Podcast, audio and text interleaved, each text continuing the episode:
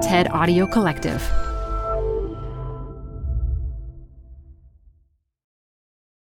This episode is brought to you by Progressive. Most of you aren't just listening right now. You're driving, cleaning, and even exercising. But what if you could be saving money by switching to Progressive? Drivers who save by switching save nearly $750 on average, and auto customers qualify for an average of seven discounts. Multitask right now. Quote today at progressive.com. Progressive Casualty Insurance Company and Affiliates. National average 12 month savings of $744 by new customers surveyed who saved with Progressive between June 2022 and May 2023. Potential savings will vary. Discounts not available in all states and situations. Welcome to the Canva guided meditation for stress at work. Impending deadline? Generate Canva presentations in seconds. So fast. Brainstorm got too big? Summarize with AI in a click. Click, click. Writer's block? Release with Canva Magic Write. Magical. Stress less and save time at canva.com. Designed for work. Hey, work-lifers, it's Adam Grant. Today I'm excited to bring you a conversation I had on Clubhouse with a legend. Thanks to our sponsors, LinkedIn, Morgan Stanley, ServiceNow, and UKG, for making it possible.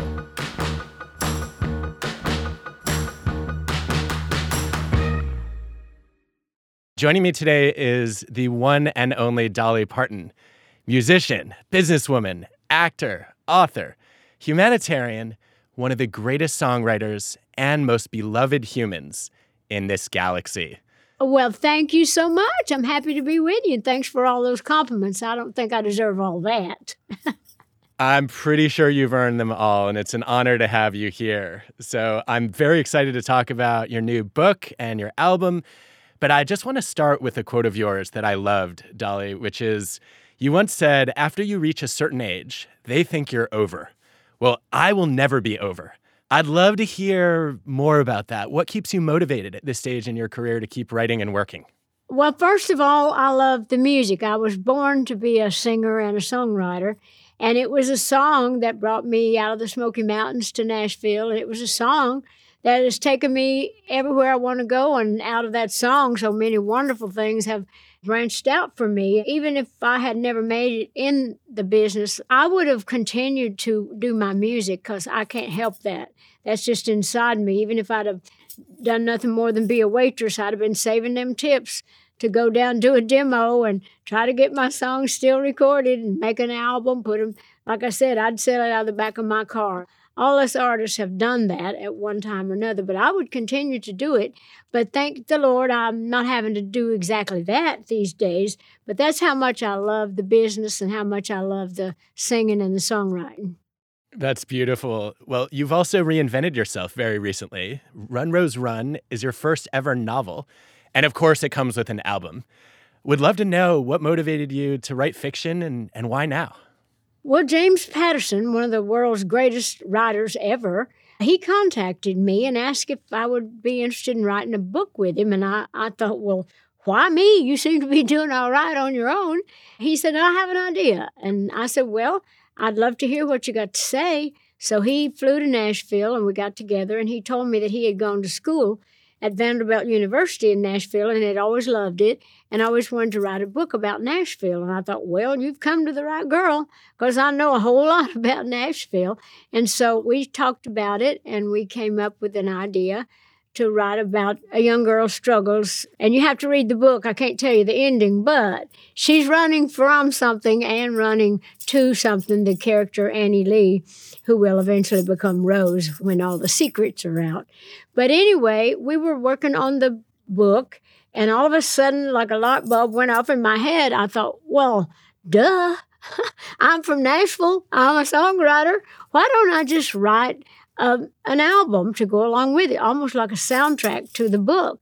And I don't know that it's been done before, but it seemed to me to make sense. We will have no spoilers today, but I would love to hear about the creative process and how the experience of telling a story with Patterson was similar to and different from working on a song. I, I don't have many co-writers when I write songs, very few actually, because I like the process of, of writing alone. It's very sacred time to me, but I have written songs with a few other people. And so it was kind of like that, working with a co writer on a book. But uh, the process was pretty comfortable, actually, the way we decided to work. We would call each other, we'd talk by phone, emails, faxes, and visiting. He would come down and visit uh, every few months. And I would send the lyrics to the songs. He'd send stuff back. And it was an unusual way to do it, but it didn't seem like a foreign thing to me because I love stories. All my songs tell stories. And he's a storyteller, I'm a storyteller. So it seemed to work out really well. I'm curious about whether the process of writing the album actually influenced the book at all. Yes, it did. And vice versa. He would send stuff to me, and I would get a great idea for a song about something that he had sent. And then I would send him the lyrics, and he'd incorporate a lot of my lyrics into the characters and certain situations that would inspire him to come up with other ideas. So it was really amazing how it all uh, turned out, even better than we thought. We'd never discussed me doing an album, but all of a sudden it seemed to be my my best way to contribute to the book. Well, I want to I want to ask you a little bit about how your career has evolved over the last few decades and obviously one of the themes that you've talked about for a long time is sexism. And Dolly, one of the things I admire about you, among many, is that you don't run away from criticism. You reclaim it, you take ownership over it. You performed Dumb Blonde back in 1966, Backwoods Barbie in 2008, and now in your new album, you have Woman Up and Take It Like a Man. Tell us why. What what's behind all this? I just really love being a woman, and I think everybody should be able to be proud of who they are and use their own strengths and their own talents and be recognized for that. The two women, Ruth Anna, the older woman that was once a, a serious big star, and then Annie Lee, the Rose character later on, uh, you'll find out who she is. But they both write songs, they're both independent, they both have a mind of their own, as I do, and as I always have. They were griping about this and that, and the men doing this and that. And I thought, well, just don't gripe about it, do something about it. So I just started writing this song, Woman Up, take it like a man, be as good as, or better than, just woman up and take it like a man. To me, it was like a new little nine to five, like a new little woman's anthem. So it's just in praise of women. And I thought it was a clever title. I thought so too. And I'm, I'm so glad you mentioned nine to five because as an organizational psychologist, I study work for a living. And so that song could be the theme song of my life. And I'd love to hear a little bit about how has your view of work changed since you first wrote Nine to Five? And what is pouring yourself a cup of ambition like today? Ah, well, that's a good question. I've got so many irons in the fire, some of them burning my own butt. But I have to get up earlier, I have to work longer, and I have to have a bigger cup of ambition in the morning to get it all done. But somebody like me, I always wanted to be a star, and I wanted my dreams to come true, and they did. And there's always a dream within a dream within a dream, because it's like I often say as a joke, but it's the truth, that I've dreamed myself into a corner meaning my dreams have come true, so I have to keep them alive. You know everything kind of springs off. It's like a tree with with deep roots and many branches and many leaves. You get a chance to do something else because you build a brand and all that. Every day something new comes up and i can't uh, deny it and i have to get in there and be with it. I can't just leave it. As long as i'm living i can't leave that in the hands of other people. I have to be on top of all of it to make sure that it's being done right the way that i want it done well, when I hear you say that, it sounds like perfectionism. But you've said no, I'm not a perfectionist. I'm a professionalist. What's the difference? There's a big difference. I am a professional professionalist. When I say I'm not a perfectionist, I work hard. I want things right. But uh, for instance, like if I've recorded a song and uh, and maybe it's not technically correct, or maybe something happened, if it's emotionally right, I leave it like it is. If it's a first take and it had that feel and that heart and that emotion, rather than doing it over and over and over till it becomes to where it don't have that same thing. And same like even hosting shows on TV. If I mess up, I just make that part of the show. I don't worry about that later unless I've really done something awful. But as far as I just try to make whatever happens part of the show. I know some people that are perfectionists and they drive you up the damn wall. You know, I think I I couldn't work like that. You know, I could not because I like to enjoy my work. I like to have it be fun. and I like the people around me to have fun doing it. So, but I'm professional in the fact that I'm stay with it. I'll work till I fall over to get things done and to get them as right as I know how to get them. How do you deal with those moments where you do make mistakes or where something doesn't go as planned? It's so common, especially for for women in this world there where women are pressured to be perfect, to beat themselves up, and you seem to just take it in stride. How? Well, of course, I don't like it. Everybody likes to do their best at all times. We don't like to mess up. I don't like to make mistakes. But like I said, if you've made a mistake, it's best you just pick it up, turn it into something positive. Because even on a show, sometimes your best moments I've found in all the years I've been in concert, sometimes the best part of my show is when I've messed up and people know you're human and they see how you're going to get out of it and you're right there in the spotlight. You have to deal with it same with life. I don't punish myself for that. I love that. It sounds like you, you don't you don't waste time shaming your past self. You're just trying to educate your future self. Yeah, exactly. And that's how you really need to look at it too. It's just like when I get bad reviews uh, on an album or something I've done. Uh, a lot of people really just get all tore up and they're just depressed and do whatever. I don't like it. It hurts my feelings and it's embarrassing. But I look at it like, well, they must have had some reason to write that. There must be some truth in it. Surely nobody would be just cruel enough and mean enough to just say something.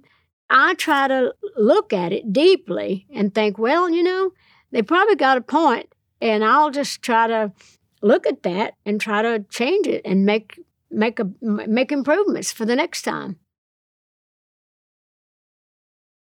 If there's a surefire way to wake up feeling fresh after a night of enjoying alcohol, it's with ZBiotics. ZBiotics pre alcohol probiotic drink is the world's first genetically engineered probiotic.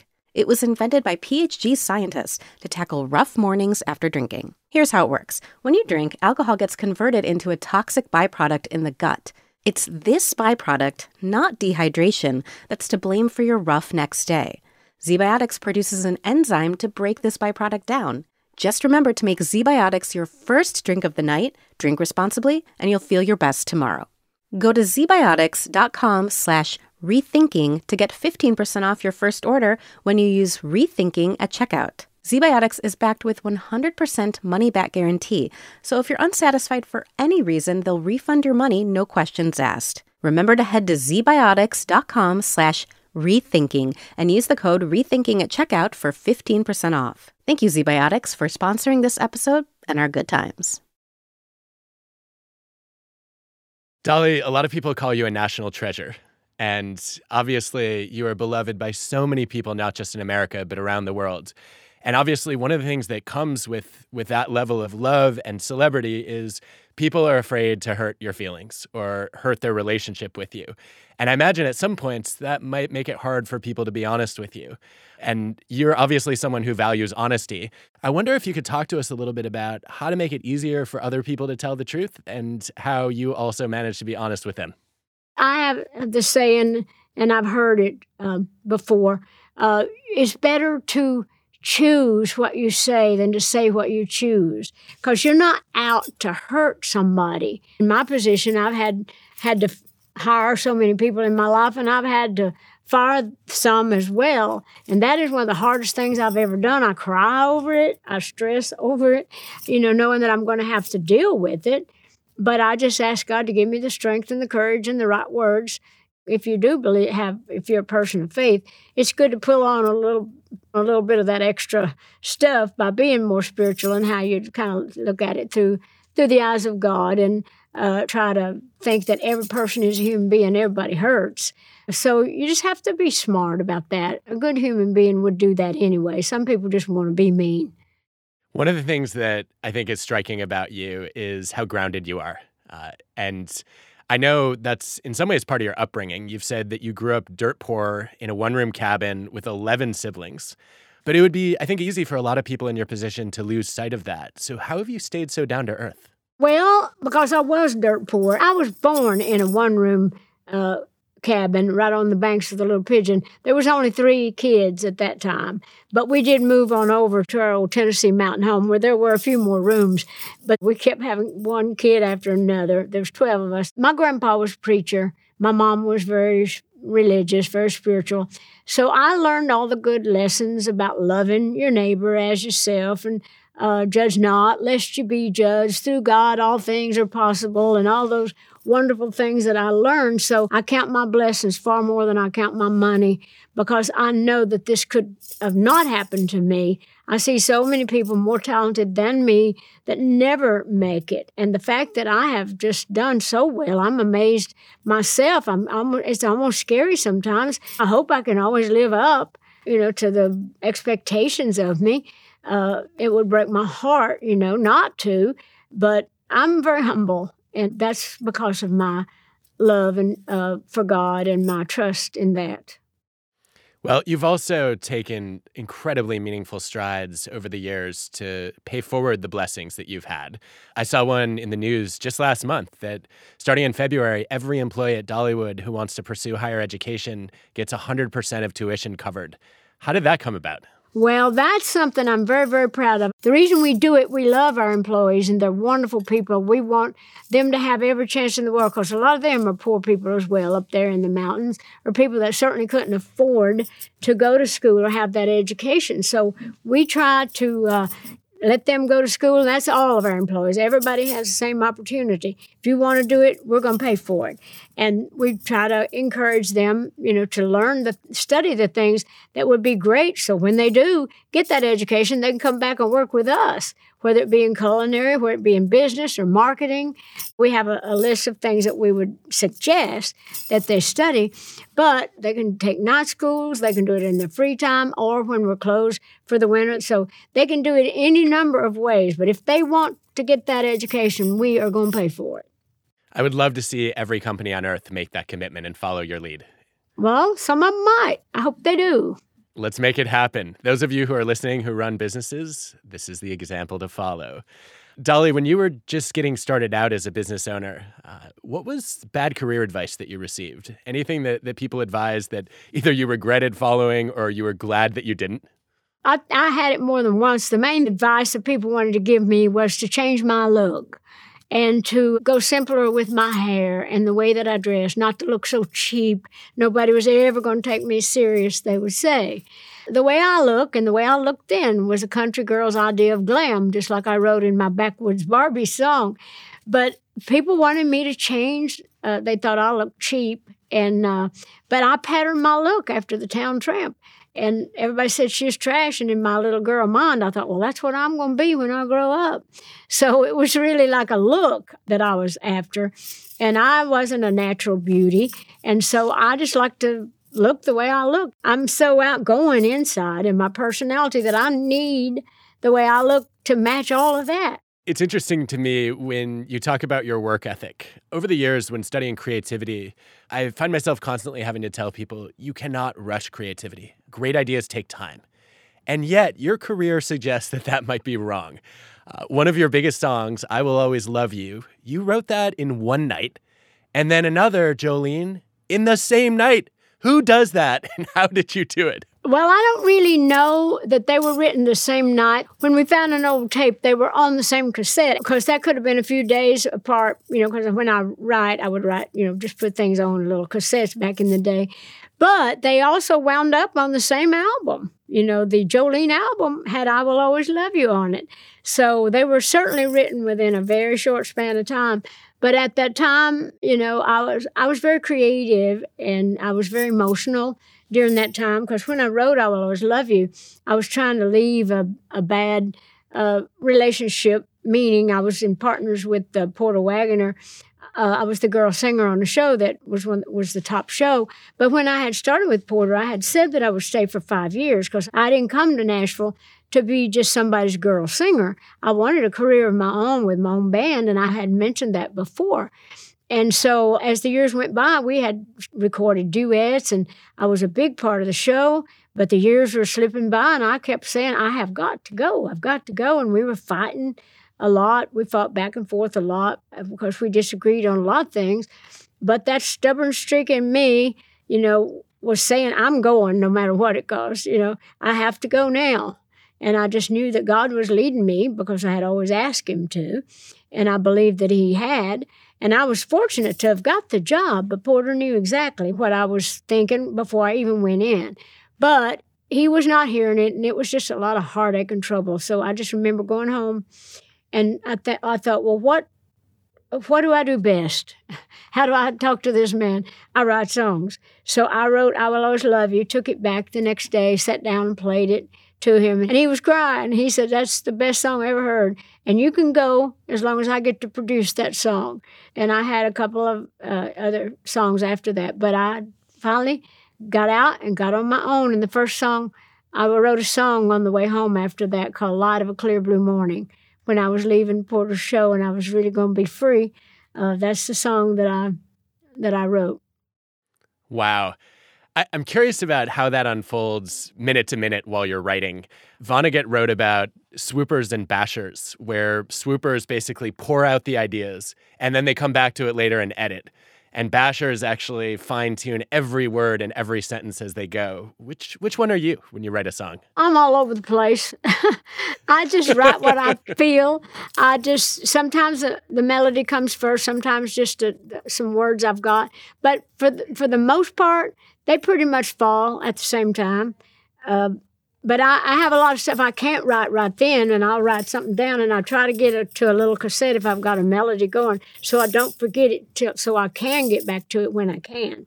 Like if I, I keep a little tape recorder by my bed, because uh, sometimes I dream stuff, and I used to think I'd remember it, but you don't. I just love to write. I don't have to write. Well, I do have to write because it's just so much part of me, but I mean, nobody makes me write. It's just something I love to do. With all the passion you have for songwriting and all the different hats you wear, it would be very easy for you to burn out. How do you avoid that? well, I don't have time to burn out. I'm burning up. Sometimes I get tired. Sometimes I get a little, you know, I think, ah, Lordy, I got to slow down a little bit or I am going to burn up because I'm a creative person and every new thing will create something else. And, you know, energy uh, begets energy and creativity begets uh, creativity. So I just really have to, to stay with it because I want to see things happen. I want to make things happen. In those moments where you do feel a little bit exhausted, what do you do to re energize yourself? Well, I go home, I cook, I read, I always have my spiritual work that I do. I always say when things are bad, I pray, and when they get worse, I pray harder. And that's pretty much the truth. But I just relax. My husband and I have a little RV. We kind of travel around within a you know 100 mile radius of home go see parts of tennessee we have picnics by the river i love to play with my little nieces and nephews i have them over spend the night to swim i have a trampoline which they love i really re-energized through the kids. Excellent. Well, that is actually a great segue to are you up for a lightning round? Well, I guess. How bad is it going to strike me? oh, I, I'm I was thinking it would be rounds. It'll be electrifying for the audience. How's that? Okay. I've got a few questions. Short answers are great, but tell us as much as you want. The first is on the heels of this collaboration with James Patterson, I wondered what living person you would most love to collaborate with next. But as far as music, I'd love to do something with Ed Sheeran. I've always thought our voices would be so beautiful together. Ed, if you're with us right now, we hope you'll follow through on that. What about your favorite song on your new album? My favorite song is Bluebonnet Breeze because I love story songs and I got to do all those harmonies myself. And I just love that kind of a song. I love them all, but that's my very personal favorite. Was there a proudest moment of your career?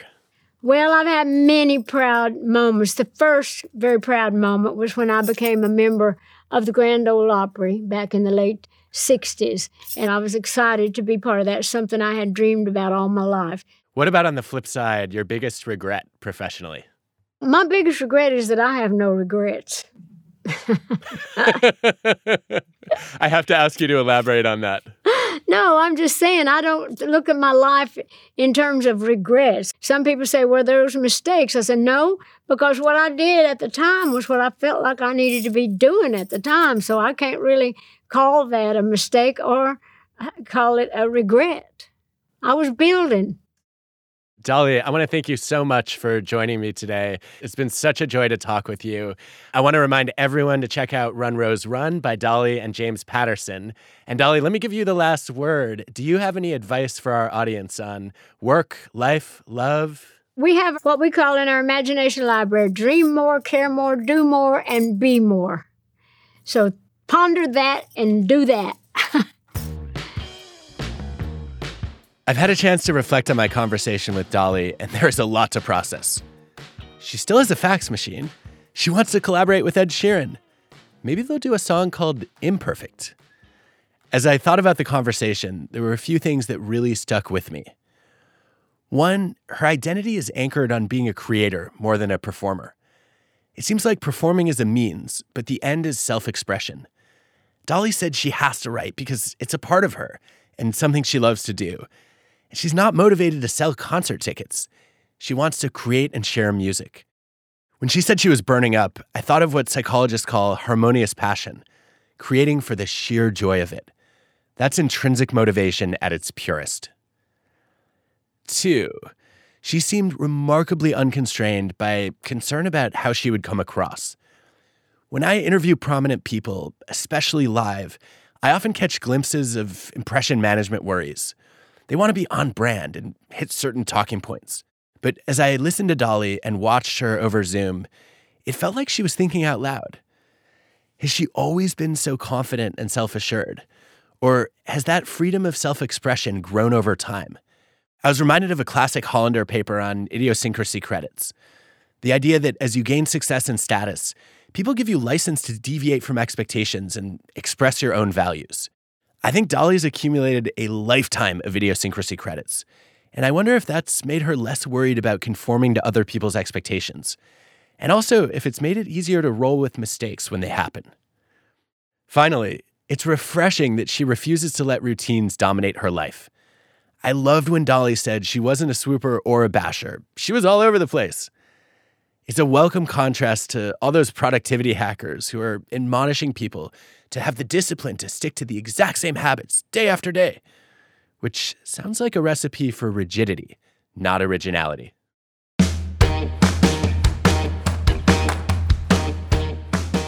Work Life is hosted by me, Adam Grant, and produced by Ted with Transmitter Media. This episode was produced by Cosmic Standard.